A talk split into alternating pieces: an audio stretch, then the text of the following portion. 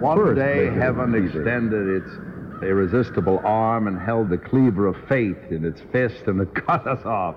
Uh, radio died in the fall of 1953, I suppose, that last season. To give you an example of how grim it was out in 1959, they removed suspense from the West Coast to New York in order to save $80 in sound effects technicians. Well, I saw it, sadly enough, just dying, uh, you know, like leaves falling from a tree in the autumn. Uh, program after program were taken off the air. When radio died, and I mean it died with a big bang, it just died out there in California. They tried to move it back to New York. And it had to die suddenly and violently because the networks could no longer sustain it because they intended to go into the new medium television. If they had tried to hold on to radios, they might have for a season or two. You know, there was There would have no been other moneyed interest to create the television. So many of the radio Well, on that's the case. Did not It's create radio industry, made it. industry. So we have something new for you guys. That's wonderful. The We're going to discover the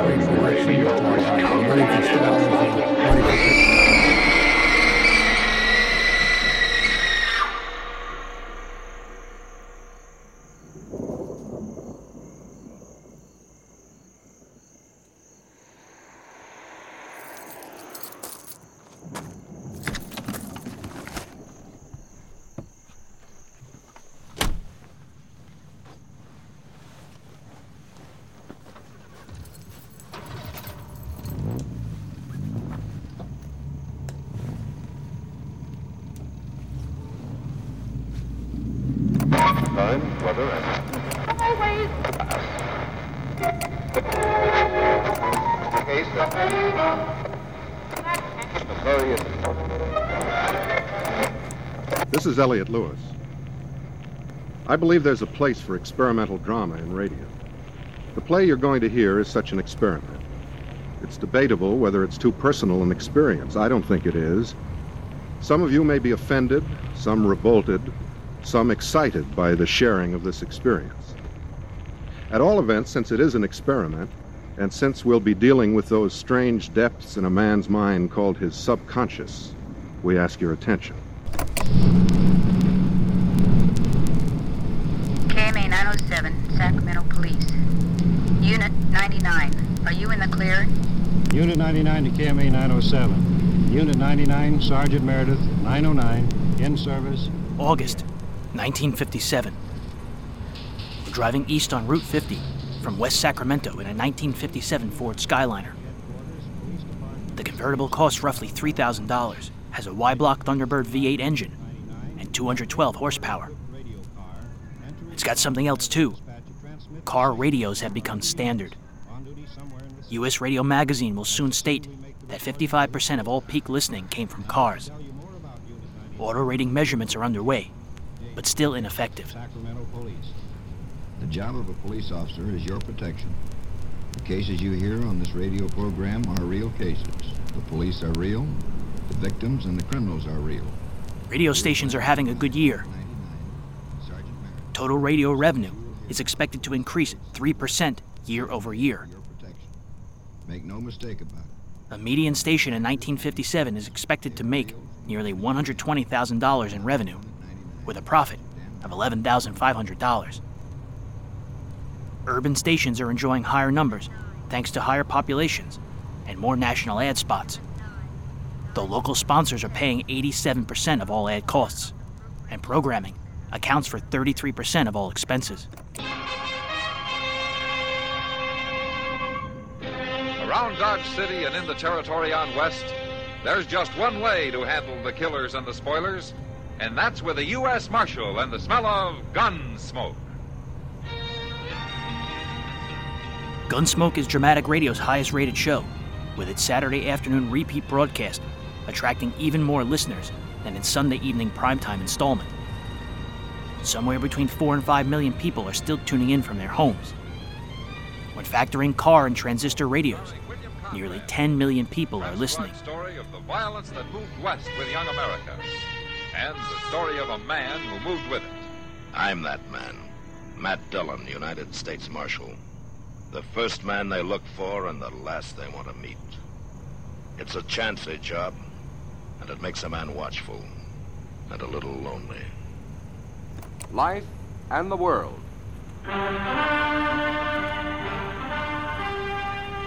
Meanwhile, Major David Simons just piloted the first hot air balloon to reach over 100,000 feet of altitude, skirting the outer rim of the atmosphere. With the experiment lasting more than 24 hours, it's the precursor to manned space flights. On August 28th, the Major appeared on Life and the World over NBC Radio, in conjunction with the September 2nd issue of Life magazine.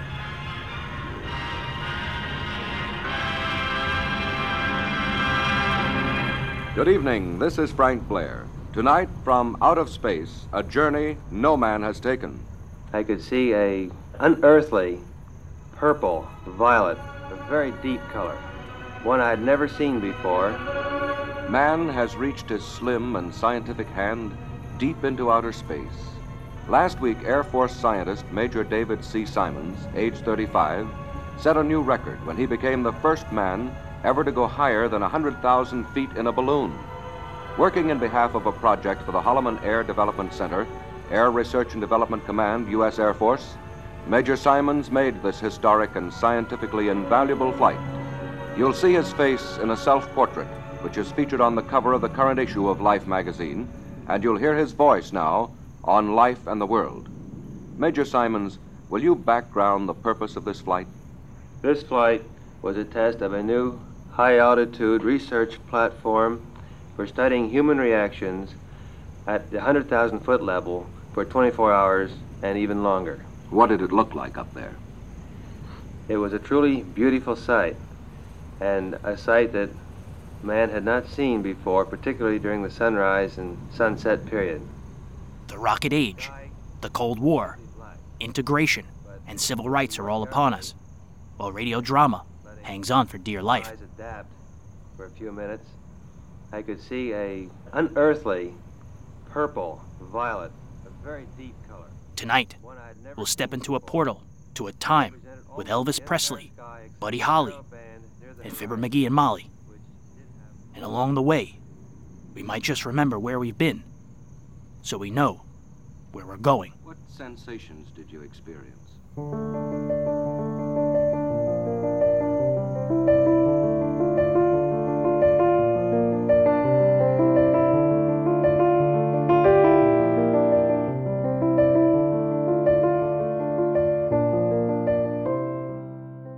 Welcome to Breaking Walls, episode 143. My name is James Scully. Tonight we begin a mini-series on radio in the world in the fall of 1957. If this is your first time listening to Breaking Walls, welcome to the show. You can find this series on every podcasting platform and at thewallbreakers.com. Tonight's opening song is Michael Silverman's beautiful piano rendition of the English ballad Scarborough Fair. It was perhaps made most famous by Simon and Garfunkel. In 1957, the duo recorded their first single, Hey Schoolgirl, which rose all the way to number 49 on the US charts.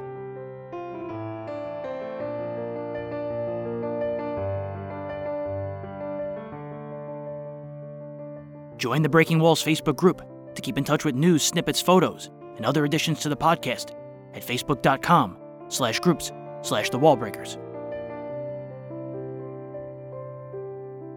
And the first eight chapters of Burning Gotham are out everywhere you can get a podcast and at burninggotham.com. It was a 2022 Tribeca Film Festival audio selection. You can also support these shows for as little as $1 per month at patreon.com slash the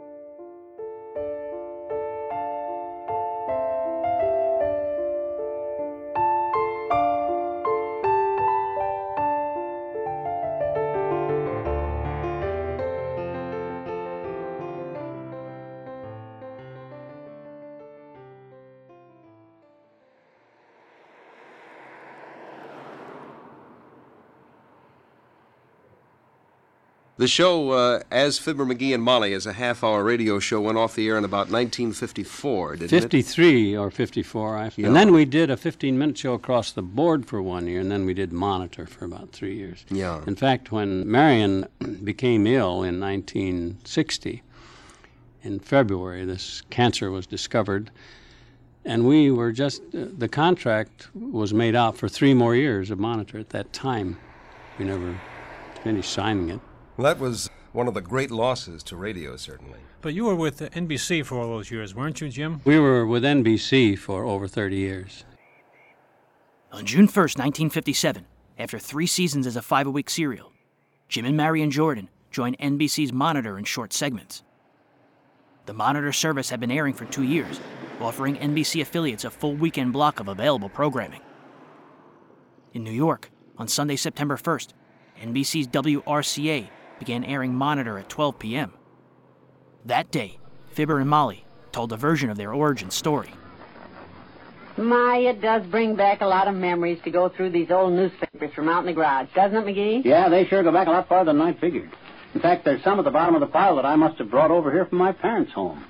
This old yellow one. Look at it. That's a real collector's item. That's the one that's got our birth announcements in it. Heavenly days, really? Yeah, right here. You know, you may not believe it, but I can actually remember those days in the hospital right after I was born. Well, I have a vivid memory of the first time I met you, dearie. You do? Sure. We were lying there in our cribs in the maternity ward. I remember I'd been dozing off and on all day. You're that new Molly Driscoll, ain't you, sis? Well, my last name's Driscoll, but I don't think they've given me a first name yet. Yes, they have. Your name's Molly. I heard my mother mention it when I was in there today. They're still calling me Infant McGee. But I think they're going to pick Fibber for my first name. They better be making up their minds. I'm three days old, you know. How old are you? I'll be three days at one o'clock this afternoon, and I can already lift my head up. Can you? Shucks, I could do that yesterday. I'm training to become a great athlete, you know. You are awfully muscular. Nine pounds and six ounces. Not a bit of fat on me.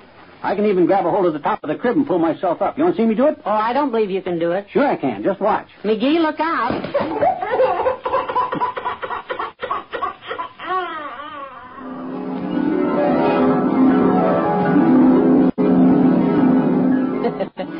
that's the way it happened.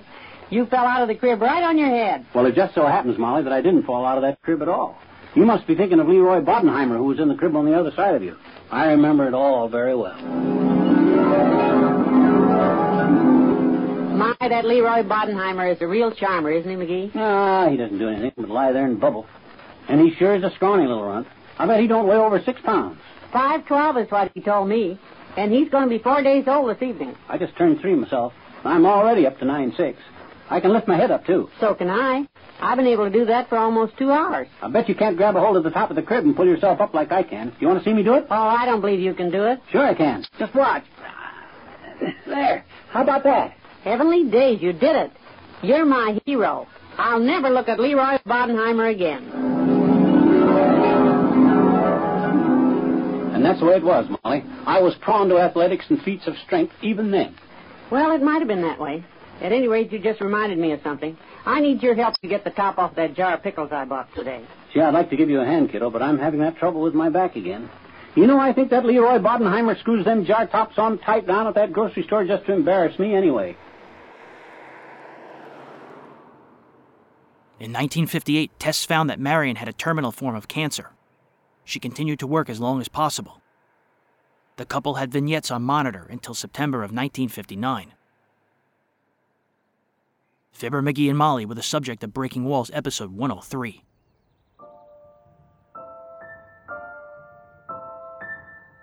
We lost Marion in 1961, and then there were no more new um, Fibber and Molly performances on radio. No, couldn't be. I believe the fact that they were not run and that I didn't, after Marion passed away, I didn't break my back trying to keep it alive. I wanted Mhm. to do things, but I never could do what I wanted to do.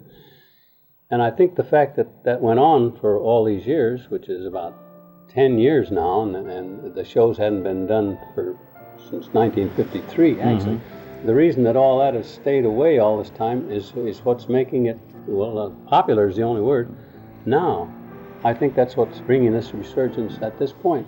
In other words, if I'd have kept going all the time, maybe there wouldn't be this interest in it now. I, don't. I have that feeling about it anyway. Well, I think the quality of the broadcasts stands up.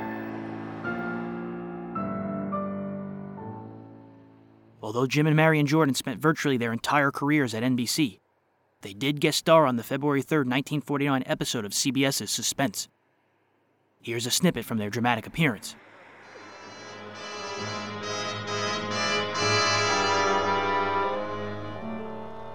Keep going. As long as you're breathing, you keep going. Even when it looks like there's no way out, you hang on by your toenails. We poked up and down those Black Valley streets that twist and turn and sometimes wind up in dead ends.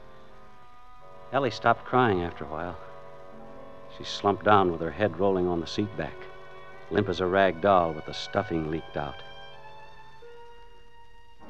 It took a long time, but it had to come to an end. I saw the bulk of the house looming up. There was light sneaking around the edges of the blinds up in Annie's room. She wasn't asleep after all. She'd be sitting up in bed, maybe plastering red stuff on her fingers and dreaming about the date with Mike. Bud's room was dark.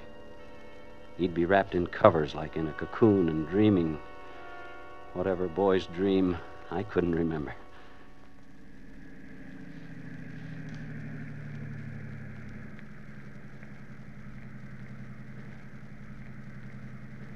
Pulled up to the concrete walk I'd poured with my own hands before there was any Annie or Bud, and I cut the lights. In a second or two, my eyes got used to the dark. I could make out the high hedge Ellie planted around the place, and the roof rising up beyond it. Out, missus. Face the house.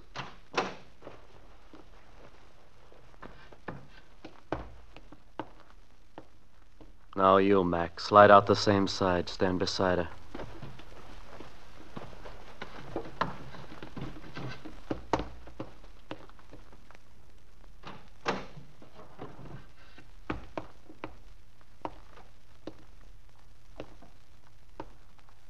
Walk to the door. Slow and no funny business. I'm right behind you.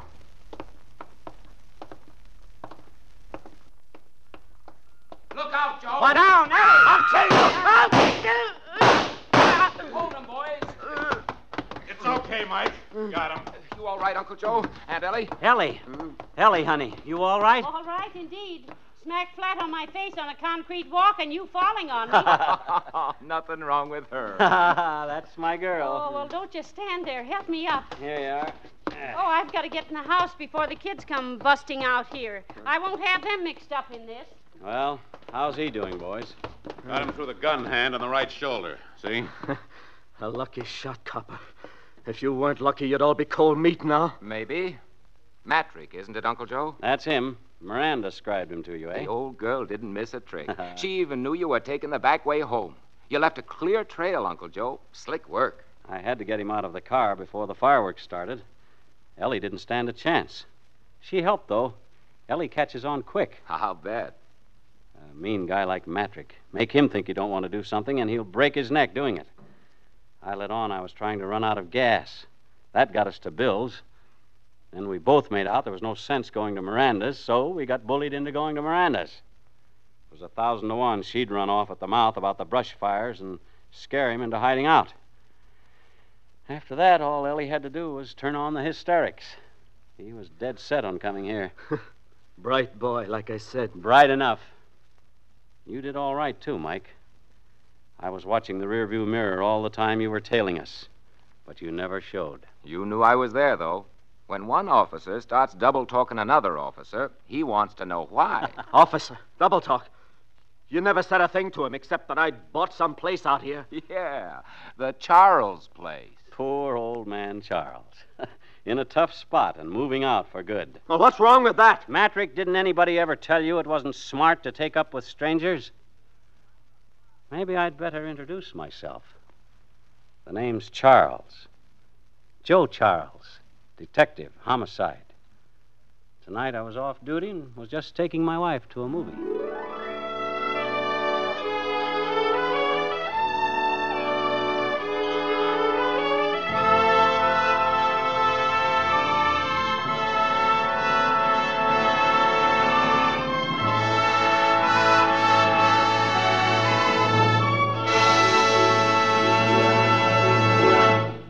Thank you, Fibber McGee and Molly, for a splendid performance. Why, thank you. Yeah, thanks very much, Bud. We're not used to doing a show with a gun stuck in our backs. No. We're used to doing them with Jack Benny breathing down our necks. or vice versa. But that guy over there, he he looks familiar. Why, dearie, that's Mr. Wilcox. Old Waxy himself, the guy that sells Johnson's wax on our Tuesday show? Not Waxy on Thursdays, dearie. Sparky. Sparky, eh? Well, what do you know? Hey, Junior. Hello, Fibber. Hello, Molly. Hello, Mr. Wilcox. Say, you two were terrific tonight. Uh, tell me, did you drive over from Wistful Vista? Uh-oh. Molly, I'm afraid to answer that. Because if you did, I hope your car had Autolite resistor spark plugs. See what I mean? And listen, pal, if I were you, I'd stop and see an Autolite serviceman on the way home. That old bull Listen, of yours... Waxy, I mean, uh, Sparky, you don't have to tell me where to stop. I stopped on the way over. Why, those masterful miracles of manufacturing magnificence. Oh, magnificent. now, McGee. McGee, that's Mr. Wilcox's story. Let him tell it. Well, what Fibber means is that Autolite parts and orig- are original factory parts. Autolite parts and service and your car go together like McGee and Molly, Hap and Harlow, Amos and Andy. So when you replace worn out parts, visit your Autolite service station or the dealer who sells your make of car and ask for original factory parts and service. Leading cars use them all. Autolite makes them all. Be right. Get Autolite parts and service.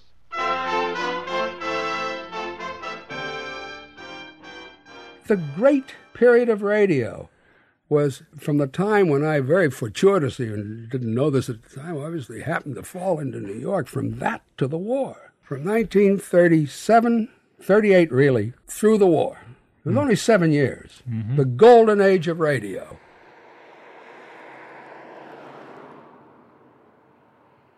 If you'd have tuned into WCBS in New York on Sunday, September 1st, 1957, you'd have heard news reports at the tops of most hours. Concerts and other music programs filled the dial between 11:30 a.m. and 4 p.m. At 4:05, the CBS Radio Workshop signed on with the network's first dramatic offering of the day. Next up was Suspense. In 1957, William N. Robson was in the middle of a three-year run as the director. CBS had found multiple sponsorship for the series in late 1956. Ten months later, it was airing Sundays at 4:35 from WCBS in New York, and at 4 p.m. from KNX in Los Angeles. By 1957, Robson had more than 20 years of experience writing, producing, and directing radio shows. I was hoping you might trace your career. You were a drama student, and they didn't teach radio drama in, in those days any more than they taught television drama, uh, say, back in 1938 or something like that. So, what were the, the events that led you into radio then after uh, having graduated from Yale? I was broke. yeah, a lot of people have told us that. You know, There wasn't any uh, place to go. I'd been a picture writer of, of very, very little success in Hollywood. Then the president closed the banks. President Roosevelt, just after his inauguration in 1933. I went to a party at a friend's house, and uh, a fellow I just met says, I understand you're a writer. I said, Yeah, I'm a writer. He said, What can you write? I said, Anything. That's what you say when you're hungry. That's right. And he said, Can you write radio? I said, Sure. I didn't tell him I had nothing but a contempt for radio because I was a picture writer. He said, Well, go see this fellow down. So I went downtown and met this fellow. This fellow had a derby hat on. His name was Don Lee, and he owned the Cadillac distributorship in California. And he also owned KFRC San Francisco, KHJ Los Angeles, and a whole string up the valley. Yeah, Don Lee Network. I remember Don Lee that. Network, Yeah, right. And he took me to lunch at a health food restaurant with Smiley Wiley, his sales manager, always Carnation Wiley, we call him, who always wore carnation in his buttonhole. And he said, "Young man, uh, what can you offer to radio?" And I said, "Well, I think I just finished this assignment at Universal Studios." I said, "Well, I think a dramatization of World War Flyers." I almost said World War One, but they didn't say that in those days. World War Flyers. I think that'd be. There's Frank Luke the Balloon Buster. There's von Richthofen. There's uh, oh so many of them. Uh, and all the boys in the Lafayette Escadrille. Just off the top of the head. And he said, That sounds very interesting. You want to come in tomorrow and start writing? See if we like you and you like us? And I said, Sure. So I went in with the brashness of 26 and seven years old and uh, uh, wrote it, and it was on the air. I never knew how much money I was being paid until I got a check, and I found out it was forty six fifty a week. The September 1st episode was called The Man from Tomorrow. It starred Frank Lovejoy and Joan Banks. At the time, they'd been married for 17 years. Suspense. And the producer of radio's outstanding theater of thrills, the master of mystery and adventure, William N. Robson. Those who know about such things tell us that an engine delivers little more than 50% of the energy potential of its fuel. The rest is dissipated in waste waste motion, waste energy, gases, ash. The same can be said of man, has been said, in fact. Getting and spending, we lay waste our powers. If an average man were trained to use his faculties to the utmost, he could be a superman. If a superior man were so trained, what could he not accomplish? The answer is implied in the upcoming story. Listen. Listen then as Mr. and Mrs. Frank Lovejoy star in Man from Tomorrow, the last radio play written by the late Irving Reis, which begins in exactly one minute. American folklore is filled with legends about men who were as tough as nails, like the one about Pecos Bill, who went out for a walk one day. Unfortunately, a big 10 foot rattler crossed his path. I say unfortunately for the rattler. You see, Bill was a mighty fair fighter. Why, he gave that rattler the first three bites just to make things even. Then he waded into that reptile and he everlastingly thrashed the poison out of him. By and by, that old rattler yelled for mercy and admitted that when it come to fighting, Bill started where he left off. yes, that was Pecos Bill, a legendary American. Folklore belongs to every nation's legendary past, and I guess we Americans have our share of some tall ones. Like the one about. but we'll have to save that one for the next time we travel your way. See you then. And now. Man from Tomorrow, starring Mr. and Mrs. Frank Lovejoy. A tale well calculated to keep you in suspense.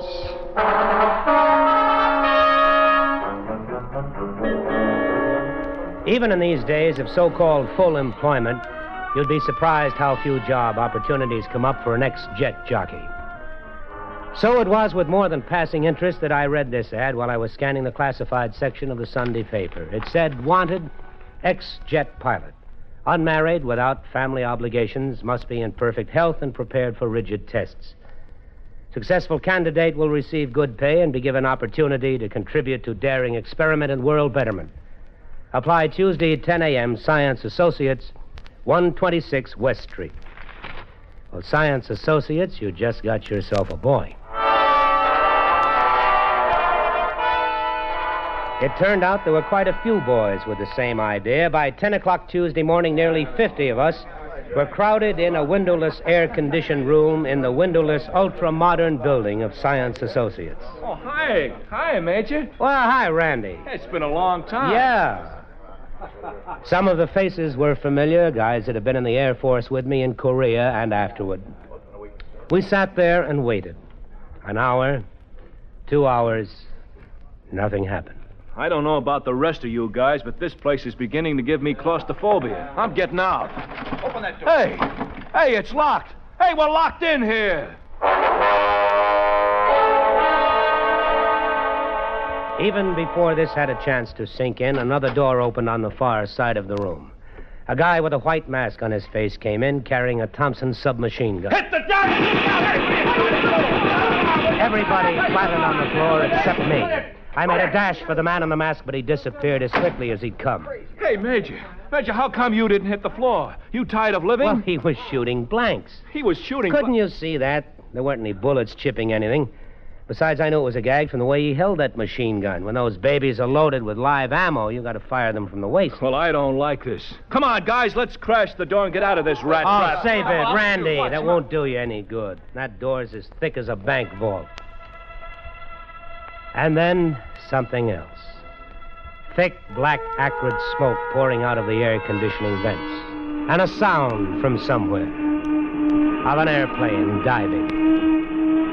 Every pilot remembers with horror the smell of burning oil from a plane out of control. It hit us way back and deep down, and some of the guys got panicky. And then the blowers reversed and the smoke was sucked out quickly.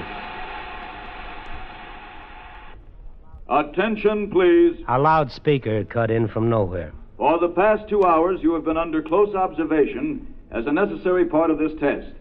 You were warned in advance the test would be rigid. As you file out past the guard, you will receive a token compensation for your time and discomfort. We now ask you all to leave, except the man who ran for the gunner. The door is now open. Thank you. Uh, you're welcome, Wow. Well, Major, looks like you got the job. Also looks like I'm going to shove it right back in their faces. Well, I don't blame you. Well, so long. So long, Randy. Take it easy. For a moment, I was alone in the empty room, and then an inner door opened, and I wasn't so sure I wanted to shove the job in their faces. Not in this face, anyway. Your name, please. Well, well. I hardly expected to find a blonde at the bottom of this. You will come with me, please. Well, I'll do nothing of the sort. Now, don't give me orders, Blondie. I want to see the guy responsible for this, and then I'm getting out of here. I take it you have lost interest in contributing to world betterment. Oh, yes, that's what it said in the ad. Well, whatever your lofty purpose, I don't like cold blooded cruelty. Unfortunately, we cannot allow personal feelings to interfere with our objectives. Well, then your objectives are wrong. You will be better able to judge that when you know what they are. Well, I don't think I'm interested. And if I may indulge a personal feeling, callousness is unattractive enough in a man, but in an attractive girl. Neither your feelings nor mine will matter in this project, Major. I believe you were addressed. It was just plain Mr. Mr. Kentman. The war's been over for some time, Miss. Uh, Dr. Frost. uh, that's appropriate. I beg your pardon. Oh, nothing, nothing. I sometimes mutter to myself. The last thing I said to you, Doctor, is that the war is over. If it is possible for you to unlock your quite superior intelligence from emotional reactions common to schoolgirls and housewives, my senior colleague, Professor Baird, and I will attempt to convince you on the only basis that should appeal to the mature mind facts. Well, you go ahead and try, but I doubt you'll be successful.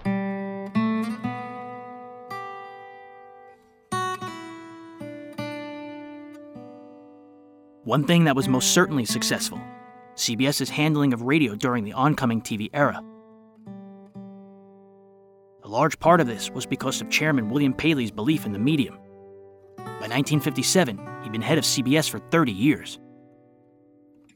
At the CBS Company convention in November of 1957, upper management predicted that radio was becoming fashionable again.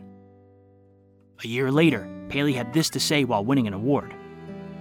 If I had learned anything about programming and personalities on the air by the 1930s, I think it was that you had to pull things in out of the blue sky.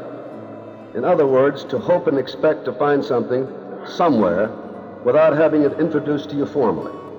Now, radio and television are both, as we know, medium able to make a unique blend of information with entertainment.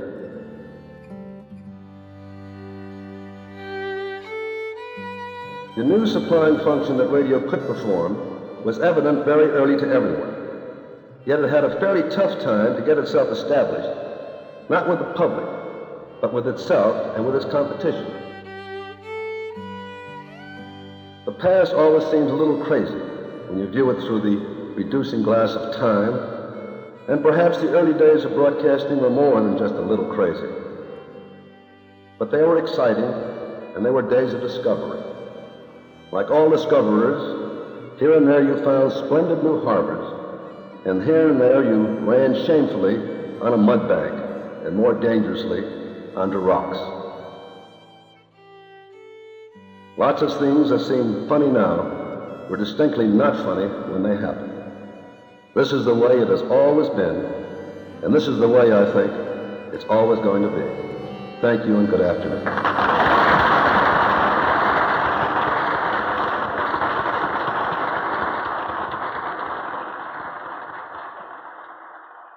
And now, we continue with Act Two of Man from Tomorrow, starring Mr. and Mrs. Frank Lovejoy. A tale well calculated to keep you in suspense. It was a big, aseptically bare room with an uncluttered desk at one end. Behind the desk was the cartoonist conception of an egghead. A thin, bespectacled man whose eyes were so intelligently alive that I couldn't look away from them long enough to mark his other features. This was Professor Baird, keeper of the facts. You are asking yourself why we limited our appeal to former jet pilots. Simple. Only one man in 10,000 was able to qualify mentally and physically for jet training. The Air Force, therefore, indirectly performed the first of our processes of elimination. Additional eliminations due to flunkouts, mortality in training, and combat brings the total to one in 20,000. Fact. The standards we applied during the two hours in which we observed your every action and reaction raises the mathematical incidence of your sensory acuity to approximately one in 100,000. Uh, I'm flattered. You will have greater reason to be if our experiment proves successful. You will be the only man on Earth possessed of your powers. You will be the man from tomorrow. Uh, how do you propose to go about that? We will first show you how we've trained other individuals. Dr. Frost, will you proceed with the demonstration? Yes, Professor. Come in, Mr. Logan. Mr. Logan, have you ever been in this part of the laboratories before? No. Would you describe it, please? Uh, it's a rectangular room, 40 by 20. The ceiling is 18 and a half feet high. There's a desk 12 feet from me, slightly to my right. There are two people seated at it. One has just risen. That will be all. Thank you, Mr. Logan. Well, Mr. Kentman. Well, it would be very impressive if any schoolboy with normal vision couldn't do as well. Agreed. But Mr. Logan is totally blind. Looking back now, I can hardly believe my own impressions. The blind man was followed by a deaf mute, then a paraplegic who'd lost all sense of touch and smell. Their demonstrations were incredible. Not one of these persons possessed physical senses above the average, Mr. Kentman. The deprivation of one sense or another, in the case of the blind or deaf man, stimulated nature's desire to compensate for the loss. But what are you trying to prove? That man has powers even now that are beyond his comprehension. We wish to explore those powers. Suppose one nearly perfect man with superior sensory perception to begin with could develop the extension of his five senses to the maximum degree we've just observed. What do you think would happen? I don't know. Neither do we. But it is our conviction that this man would also acquire a new sense, a sixth sense, that would endow him with a power never dreamed of before. Don't you think it's a dimension worth exploring? Maybe. But how could anybody accomplish it? Training. By producing the circumstances that surround the blind man, the deaf man, the handicapped. You would have to agree to cut yourself off from the outside world for three years. You would spend six months living in a pitch dark laboratory. You would sleep, eat, function in a world of darkness. Various sound devices will be used to train and measure your hearing responses. After that, six months would be devoted to simulating the world of the deaf mute, and so on. You will be paid $20,000 at the end of the three years. All the necessities of living will be provided during that time. Then a test will be made, and if our predictions are realized, you will be signed for an additional five years at $20,000 per year. Dr. Frost will be in charge of the training program. Do you wish to undertake it? Well, it's, uh, it's a pretty serious move. I'd like to think about it. You have all the facts, Mr. Kentman. We would like a decision now. You think feeling might enter into my considerations, Doctor? Is that what you're afraid of? Afraid? Fear is merely an emotion, Mr. Kentman. I have learned to control all my emotions. I wonder. I beg your pardon? I was muttering again, but what I meant to say is I agree to undertake the experiment. I was led into a pitch dark room, blacker than the blackest night. It was to be my home for six months. It had a bed, bathroom, closets. All I had to do was to find them. I won't waste time telling you what that was like. Just close your eyes tight and try to find your way around a room that's familiar to you, and you'll get the idea. I was still stumbling around three days later when I reported for my training with Dr. Frost in the adjoining laboratory, which was even blacker, if possible. Oh, dear. Are you hurt? you wouldn't care if I broke a leg. There's a chair nearby. I know. I just fell over it. We can begin as soon as you're settled. Lucky it's so dark, I don't have to apologize for wearing my pajamas. Don't you like dressing? I love it when I can find my pants. Today's exercise will be recognition of pure tones. Here is an example. That is 1,000 cycles, or 1,000 vibrations per second, stripped of all harmonics. Now, what would you say that was? Oh, 1,100. It is 1,500 cycles. Now, please tell me when you begin to hear the next tone and what the frequency is.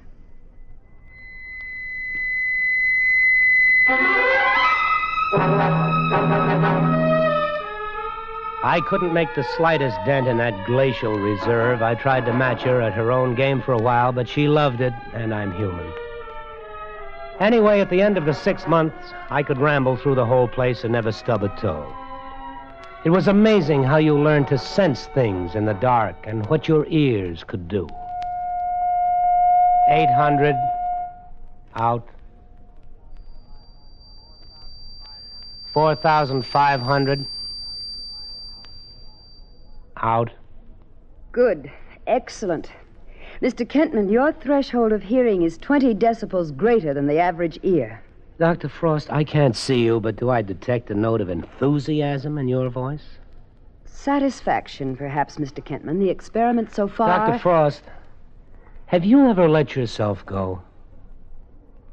Mr. Kentman, I am not nearly so naive as you assume, nor have any of your innuendos or mumblings for the past six months escaped me.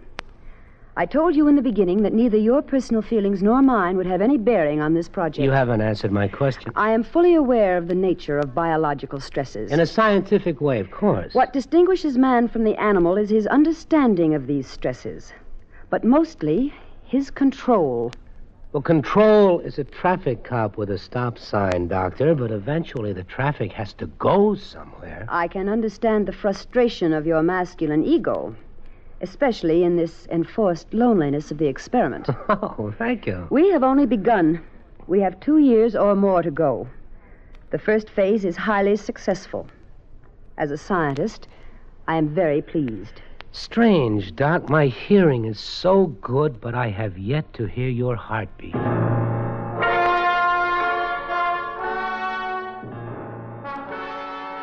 George Walsh was Suspense's announcer. He was also the announcer on Gunsmoke. Well, I was the last voice on the format of Suspense, known to my daughters in those days, who were pretty small, as Spooky Daddy.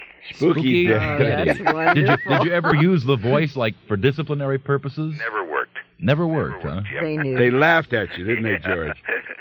Are today's announcers, do you think, George, is as good as they were back in the golden days of radio? Well, I don't think they were announcers in the same sense as they were in those days. I think today they're all doing commercials. There is hardly any such thing as a format announcer anymore, hardly any such thing as a staff announcer anymore. That's right. Uh, as a matter of fact, I remember one time when I looked into the booth to do the closing credits and the last commercial, and from Norman Macdonnell, the director, I got a signal to stretch, and then from Frank Paris, the assistant director, I got a signal to hurry up, both at the same time. then they looked at each other and, and completely uh, broke up, and it left me with little to do. You know, I'm awfully sorry I can't be there in person, particularly because I wanted to see Jack Kruschen again. I'm sorry you're not here. I was going to give you a big hug. You know, I remember that guy from the early 1950s when he co-starred with Larry Thor on Broadway's My Beat. And let me tell you about Jack. He's such a good actor that I've known him over many, many years. And when I see him on the screen or in, on the stage, there's Jack Kruschen. But 30 seconds later, he's got me believing that he is the doctor that lives across the hall, like in Promises, Promises. You forget who he is. He's, he's the character he's playing. He's that good. And now,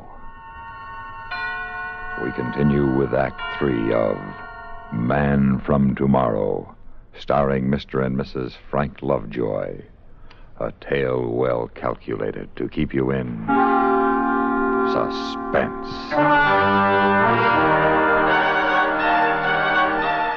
Now that my hearing was phenomenal, they turned off my ears. They devised some newfangled earplugs, and I began six months of silence. Six months of being deaf as a doorknob. Deaf, but not quite deaf. Because I began to see sounds, to feel sounds like waves against my skin. I began to hear with my body and with my pores. Have you ever touched a sound? Have you ever seen thunder? You get so you look at sounds and almost see the waves they make trembling in the air. Have you ever tried silence? Try not saying a word, not uttering a syllable for an hour, a day. I tried it for six months until all the unsaid words piled up inside my head. They clung like unborn sounds at the back of my throat. Whoever said silence is golden never felt the lump of lead that accumulates inside you. Silence.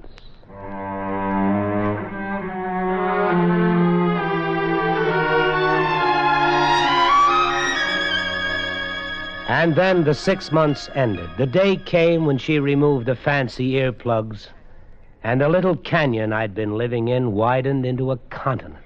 Can you hear me now? Can you hear me? Nod to me or raise your finger when you can hear the sound of my voice. I. I heard you coming down the hall a minute ago. Were the plugs defective? Oh, no. Incidentally, I take. I take that it's all right for me to talk now? Yes, of course. Have I been a good boy? Have I done everything that you've wanted? So much so, Mr. Kentman, that we're giving you a few days' rest before we begin your training for taste and touch. Well, can I do anything I want? Anything, within reason. Well, then, I'd like to have a drink. And strangely enough, I'd like to have you join me. Perhaps that can be arranged.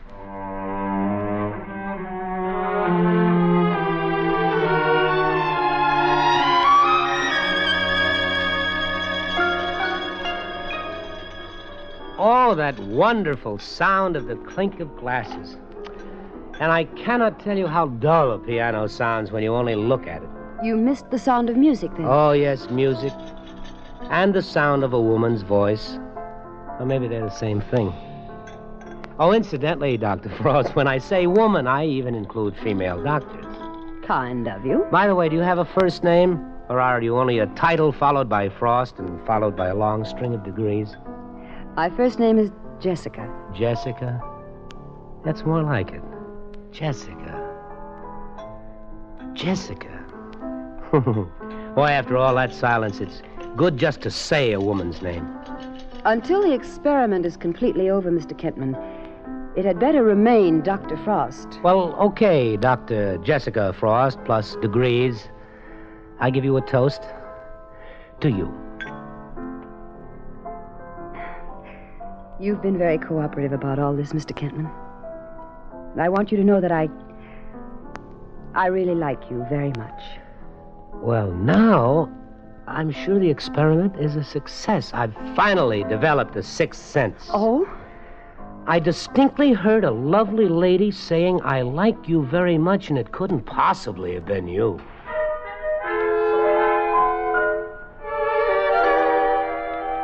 I rather enjoyed the touch tests. It was one area I'd never realized held such hidden possibilities. After a few months, my fingertips knew the difference between crystal and diamonds. I could tell if you had a suntan merely by touching your cheek. As for the taste tests, food suddenly became a symphony concert. Sourness had many degrees, and sweetness had a range as wide as the spectrum of a rainbow.